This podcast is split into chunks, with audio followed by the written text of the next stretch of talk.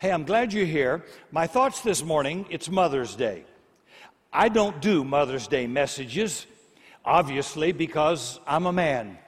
And I always thought it was pretty dumb on Mother's Day when men got up to speak.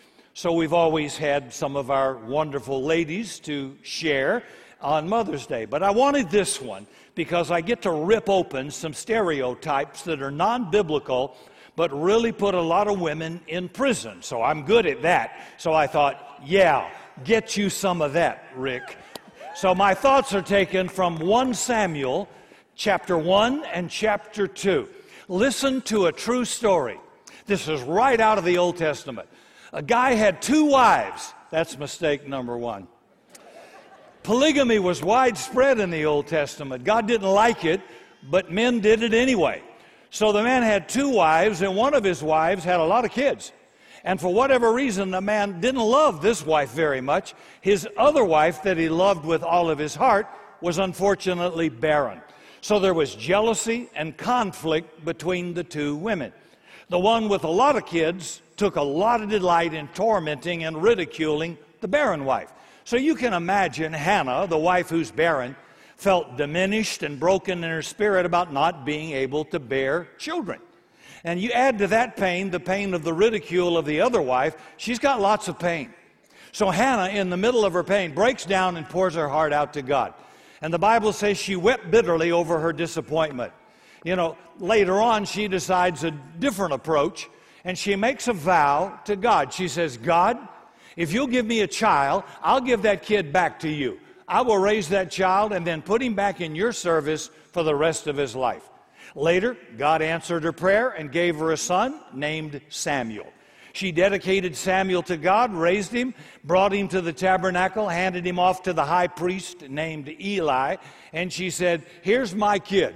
I made a covenant with God that I would bring him up and put him in God's service for the rest of his life, so now he's yours. I imagine Eli said, Well, thanks as every parent would. So Samuel grows up to figure prominently in the unfolding history of Israel. He's the one who later anoints King David to be the new king of Israel. It's a dramatic story, and you can read it later for yourself. But I want to make four simple observations from this story on Mother's Day weekend. Point number one no matter what anybody says, motherhood is an honorable aspiration. If a woman desires to be a mom, it is a high and noble aspiration. Hannah wanted to be a mom. She felt it would be an honorable investment of the substantial years of her life. And history affirms the importance of the role moms play in giving and shaping human lives. God has known all along that without quality women making the courageous choice to be moms, the whole human race is in big trouble. In the last 40 years, largely to the feminist movement, a strange shift has occurred that seriously undermined the role of mothers. But on the other side, let me be quick to affirm that the movement brought a much needed correction to our society and culture with how it regards value of a woman in marketplace and marketplace skills. Thanks to that movement, millions of young women are free to discover their gifts, their talents. They can pursue career goals with a freedom unknown to previous generations of women.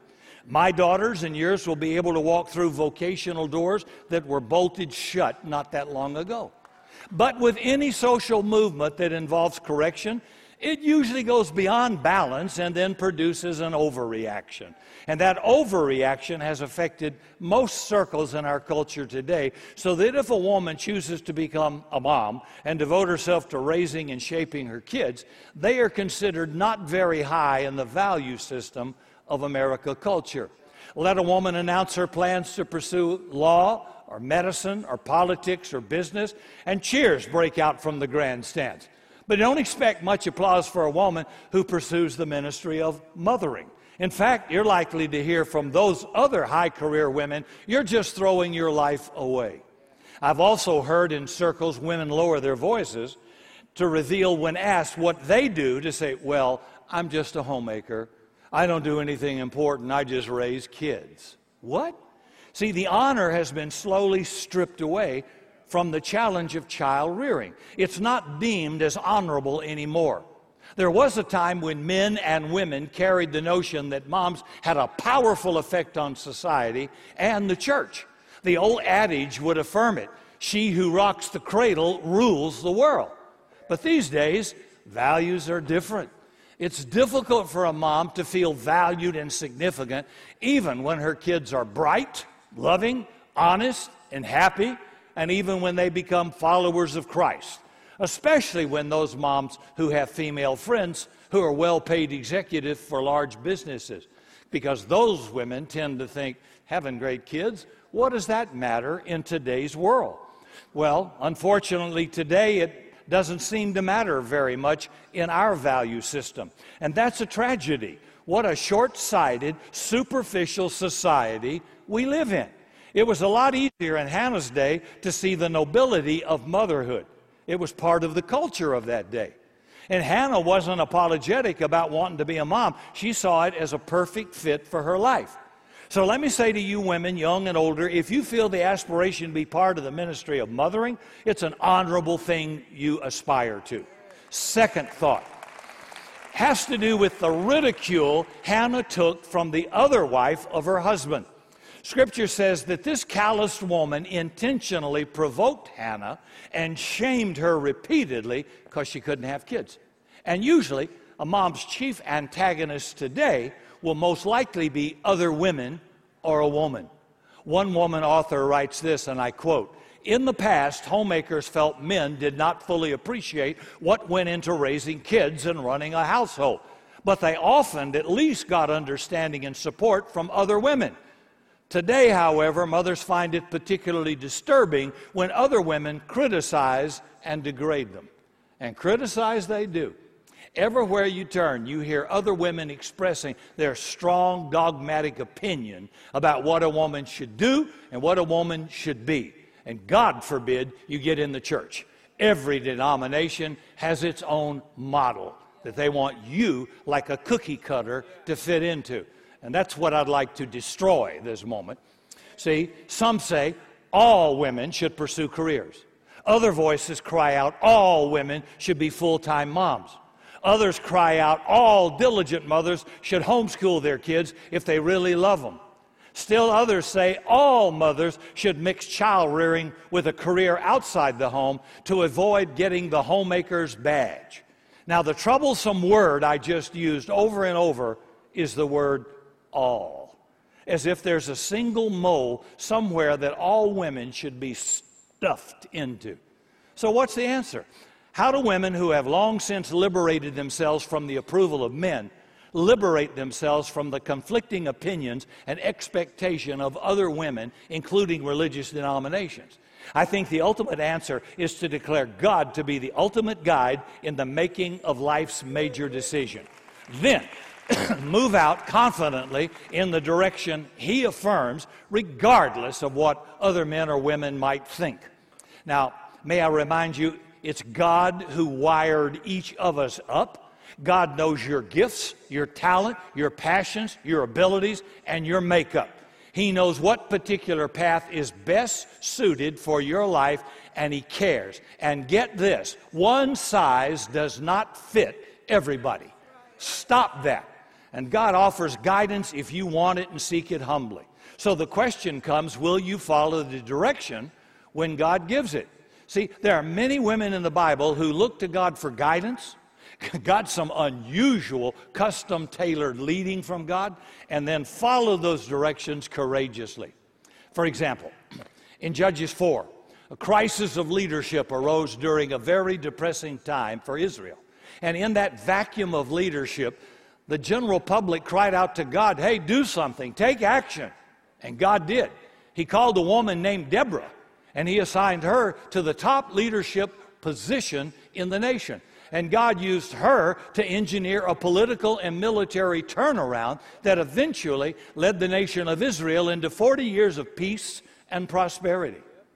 Kind of reminds me of Golda Meir when she was a, a, a strong woman leader there. And there's nothing wrong with being a strong woman. Thank you. Not a doormat. Another time in the Old Testament, An evil guy named Haman was planning a Holocaust to exterminate all of the Jews in his nation.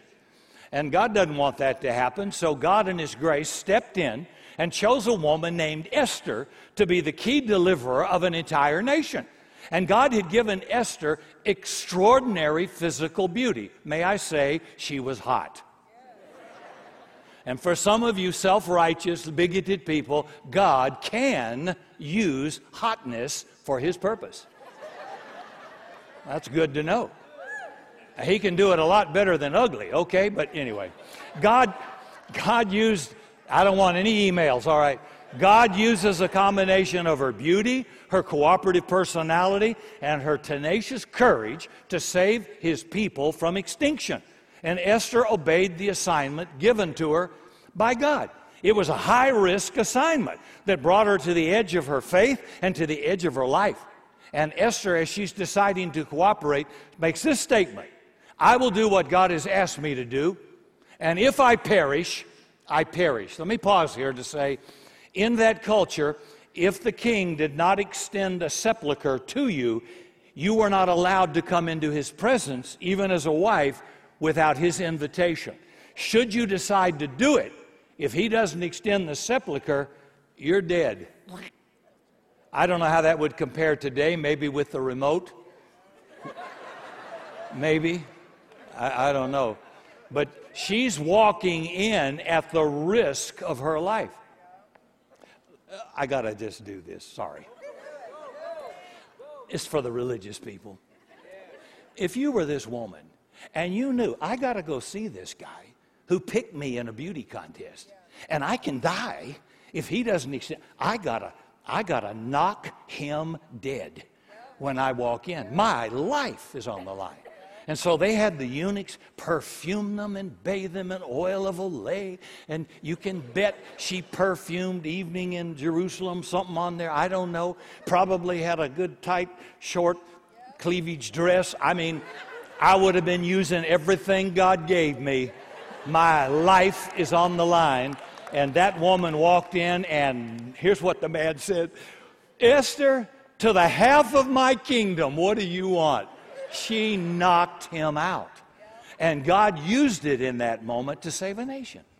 But when she said, If I perish, I perish, that's one of my favorite verses on total commitment in obeying God. And it comes from a woman, a godly, courageous, brave woman. She didn't get her cues from men, and she didn't cower from other women. She didn't cave into cultural expectation, but was willing to risk her life to carry out the assignment God had given her. In the New Testament, book of Acts 18, God had enlightened and, I don't know, anointed a young man named Apollos with extraordinary teaching skill. He didn't have a lot of knowledge, though. He had a great gift. So God used a man and a wife named Aquila and Priscilla as a kind of seminary faculty team to train him up as a gifted speaker. So Priscilla cooperated with God's assignment, and God used a woman to help prepare a key man for his role in the early church. It was quite unusual in that culture in that day. But God knew how He had wired Priscilla and how she could be a difference maker, and she cooperated with God's plan. And of course, when God wanted to assign a woman to birth His son Jesus, He chose Mary. He assigned her the task to nurture and invest herself in the raising of God's son. And Mary obeyed. She devoted herself to the child rearing challenge, and she gave God's son a loving environment to grow and mature. Well, why did God choose Mary, you might ask? Well, God knew how He made Mary. He knew her assignment was consistent with how He had wired her. And Mary gave the world its Savior. Let me say this that's why one size doesn't fit all. Some people will look at somebody else who can manage a career and two kids and a family and say, they may look on it with disgust and say, Well, I just don't see how they do it. Hey, God wired her to do it. I, I've got over 10 million miles. I, I, travel in every nation on this earth, and the jet lag, I don't even keep up with it anymore, or, or whatever. I get in, I go out, I do my thing, and people say, I don't know how you do that without dying. I'm made for it. That's, that's, that's simple. I remember in the heyday when Tiger Woods was on top of the golf game and nobody could figure out how he could just win and win, win, win, and do everything. And a journalist asked him, he says, Well, a lot of people are doing this and trying to do that. What's your secret? And I remember in frustration, Tiger said, I don't know. It's a gift. And see, when God gives you, your yoke's easy, your burden's light. I don't know. I can just do it. But if it's giving you a hernia, you're probably not doing what He wired you to do. He said, My yoke is easy, my burden's light. Somebody else may fall under the burden, but not you. He, he engineered me. He structured me. He's, he's a craftsman. He's a builder. He knows stress and structure. And He will never allow more to be placed on you than you're able to bear. You have to, sometimes, I can't take anymore. Don't pray that prayer. Because God will say, Oh, really? Well, I made you and I ought to know. Let's just see if that's true. And I, I thought, I don't, I, in my young days, I remember praying a little bit of that nonsense and I quit. God says, Oh, I'll show you how much more you can take. Hang on. Don't ever say, I can't take any more. God says, I won't allow more to be put on you. He gives you grace, He gives you a, a means of escape. God comes through for you. So it, don't worry about somebody else, just you. Don't try to be somebody else, you'll die. David said, I can't wear your armor, Saul. I can take this giant down with a surface to air missile, my sling. And this guy is three to one, pound for pound, able to spit me out, chew me up, and destroy me. I ain't even going to get close to him. I'm going to launch that missile from a good hundred yards away and take this sucker down. He used what he had, he was skillful in what he could do. And you will be too. So don't let religion, don't let denominations, don't let culture, don't let people in your family, background, race, don't let them make you be something that God did not make you to be. Now, where Scripture is clear, I'm confined by that. But boy, it's not clear in every other area. You take, you, I'm playing with you, and I don't care if you get mad. Let a woman be modest. Well, try that out. That depends on what denomination you go to. If you want to be a Muslim, you could get a burqa. You could cover your head, you could put a sheet over your whole body and have two eye holes. That's one culture's view of modesty. Somebody else says, well, a dress three inches above the knee. What does Scripture say? Silence. Doesn't say a thing. So it's going to be something that works off with no Scripture. God uses your conscience. Okay? Not the culture, your conscience. Which again, some people, I can remember a fundamentalist preacher damning women who wore sundresses. Another one damned women who wore pants. Anybody but me ever go to those stupid, crazy places where there is no scripture for that whatever? Nonsense. So the point is, and I, tell, I, I remember we started Summit. The last thing I ever wanted to be was, was not a preacher a rock and roll entertainer, a jet fighter pilot, a preacher. It didn't fit. It just didn't fit. But I remember telling, telling a group of people when we started this church let's get one thing clear. My wife is my wife, not yours, mine. So if she wants to do something and she's gifted to do something, she can do it. But I will not force her to do something because she marries a guy who's the preacher. And that goes on all the time, puts unfair stress on women, and makes them do something they're not gifted to do. And they usually end up with a lousy marriage and hate the husband and probably hate God. I said, My wife dresses for me, not you. Get over it.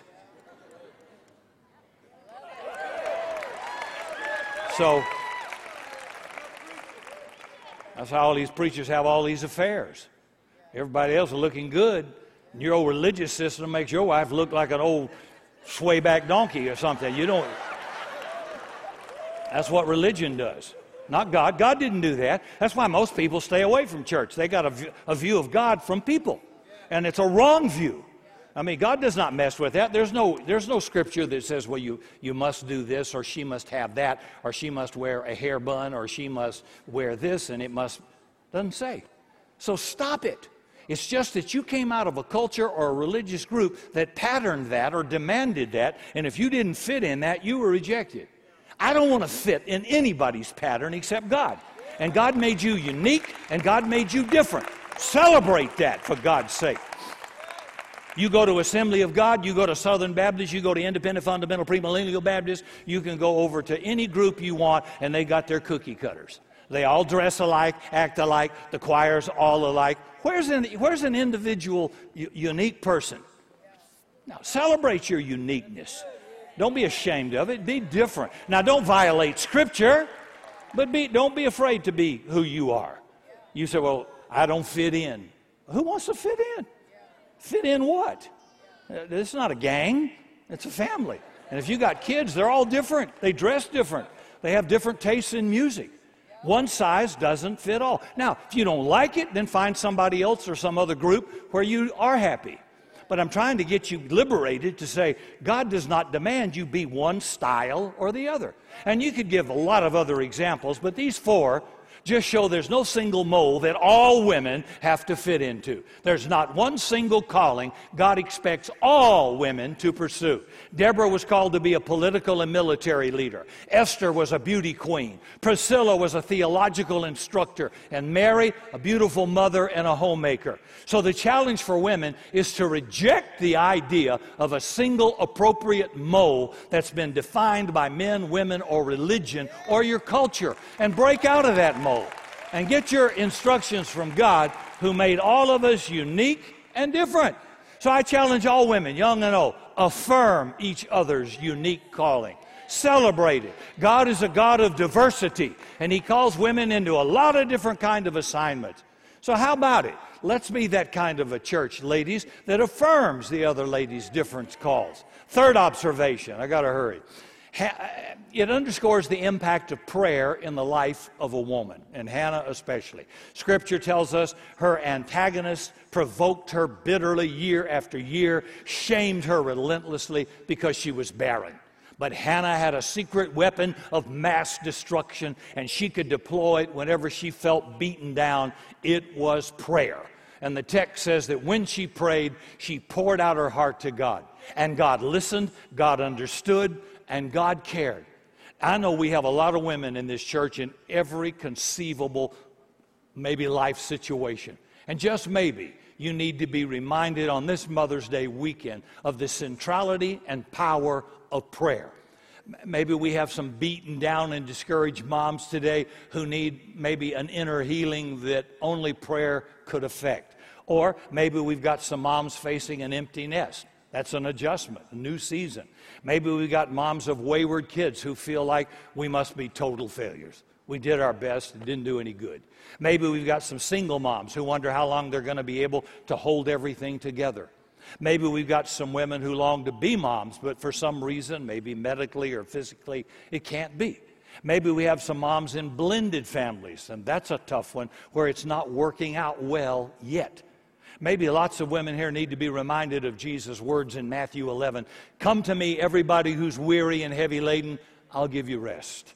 Maybe 1 Peter chapter 5 verse 7.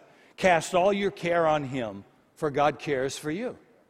Just dump your junk on him. He begs you to do it. And pe- people say, Well, I'm a burden bearer. Well, dude, I'm not. Jesus just told me to get it on him. What are you carrying it for? I'm not carrying a burden, right? I'm going to put it on the Lord. Now, maybe some of you need to receive permission. Psalm 62, verse 8. Pour out your heart to God. If I was writing that, I'd say, pour out your guts to God. And on this kind of a prayer, you probably want to be alone. Either in the car, driving to or from work, or doing something around the house. It's pretty much empty, and you get to say what you are feeling. Now, why not? Well, I don't, I don't want God to hear that. Hey, He knows the thought and intent of your heart already. You might as well spit it out. If you're upset, if you're discouraged, if you said, Lord, I'm not real pleased with you. What I remember Jack Taylor many years ago at Castle Hills. He was an old friend of mine, and he had a good impact on me. But I remember him telling the story of the old Scotsman. He said, Lord, I'm not surprised you've got as few friends as you do, the way you treat the ones you got. And I thought, sometimes I feel that way. How about you? Sometimes I feel like this is not the way I planned this thing to go. But I trust, I have to trust the Lord. So He likes it when you share your heart. And by the way, it's therapeutic. Talk. You don't have to pay $150 an hour and lay on the couch. You just talk to the Lord free, no charge. And it, it is, and He listens. He does listen and care. So Hannah found strength in prayer. She felt safe and secure in God's care when she prayed. So let me challenge all the women of Summit and men. Pray. Pray all the time. Pray often, pray earnestly about anything, about everything. Make your requests known and make them specific. And trust God for what you need. And in these days that are so difficult for moms and families, pray.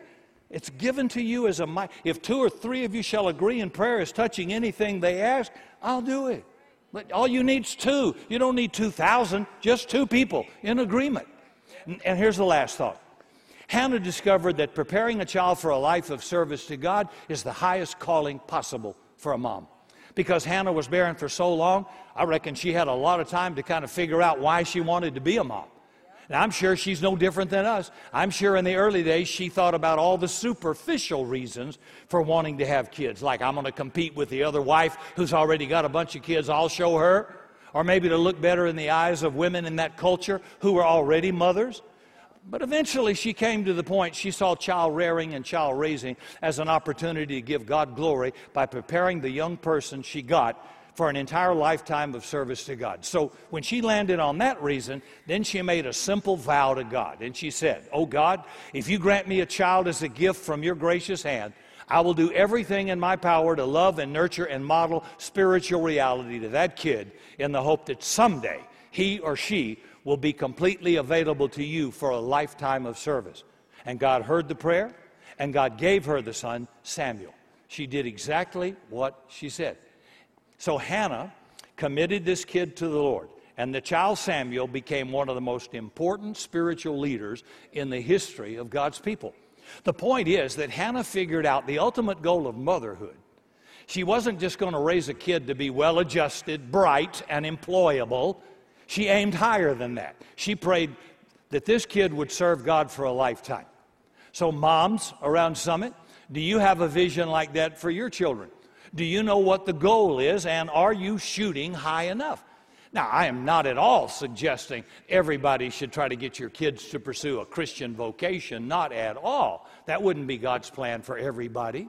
But why not everybody pray that all of our kids come to know Christ and that they would serve and honor God their whole life? I don't care if they're doctors, bankers, lawyers, whatever career they're in, they would honor God through that career. That's, that's my ultimate goal. You know, wouldn't that be the great joy for any mom or dad?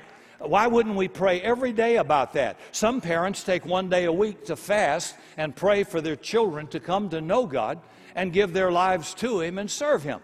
And I want to say to parents everywhere listening today, you got grown up kids. They're grown, they've moved away, they got their own family. It's never too late to pray those prayers and establish those goals for your kids. You know, I'm not going to lay awake at night worrying about how much money my kids will earn, how many square feet they'll have in their house, how late model their car will be. My times of concern focus on my kids and their spouses relating to Jesus real, authentically, finding their spiritual gifts and using them passionately, developing solid Christian friendships, making some difference in their world or work world, whatever it is, and seeking God's guidance so they'll go and do wherever He guides them. I think that would make Cindy and I the happiest parents on the earth. I mean, what would it profit us as parents if our kids gained the whole world and then lost their soul? That would be the ultimate tragedy, see? So let's all decide to encourage our children to worship and serve God for bring them to church. Put them in our kids love the kids ministry. They fight to come back. Set an example for those children. Keeping them away, you're setting an example and then when things go rotten later out in life, you sowed the seeds, you know. I want them to know. You know, I never wanted to go to church. First of all, it was boring. Number 2, nobody ever said anything I was interested in. And number 3, my dad never went. He just dropped us off with mommy. So as a boy, I thought, well, this must be some mom's religion. I didn't want to go there. He didn't go there. And if daddy will go to church, uh, uh, uh, the statistics say that like 87% of the family will follow. Dad's a key. He really is a key. And so it's not a matter of what I feel like or don't feel like, it's the example I want to impute to my kids. I want them to know your relationship with God is the most important one of all. More important than your spouse, your career, than anything. Everything. I want them to know that. So, in closing, let me affirm one more time the honor and nobility of motherhood. It's a high and worthy calling for those that are called to pursue motherhood, to nurture and teach and inspire a child to the point where he or she will worship and serve God for a lifetime. So, moms, on this Mother's Day weekend, we honor you. We call what you are doing valuable, precious, and important. And before God, before your children, before your spouses, your friends, and everybody in this church, we celebrate and applaud your courageous choice to be moms. And we ask God to energize you and empower you to be a mom like Hannah. And by the way, there aren't any perfect moms or dads. We have a perfect Savior. And He can still help us, flaws and all, to produce the kids that will be a credit to the next generation. Amen. For more information on Summit Christian Center, visit summitsa.com.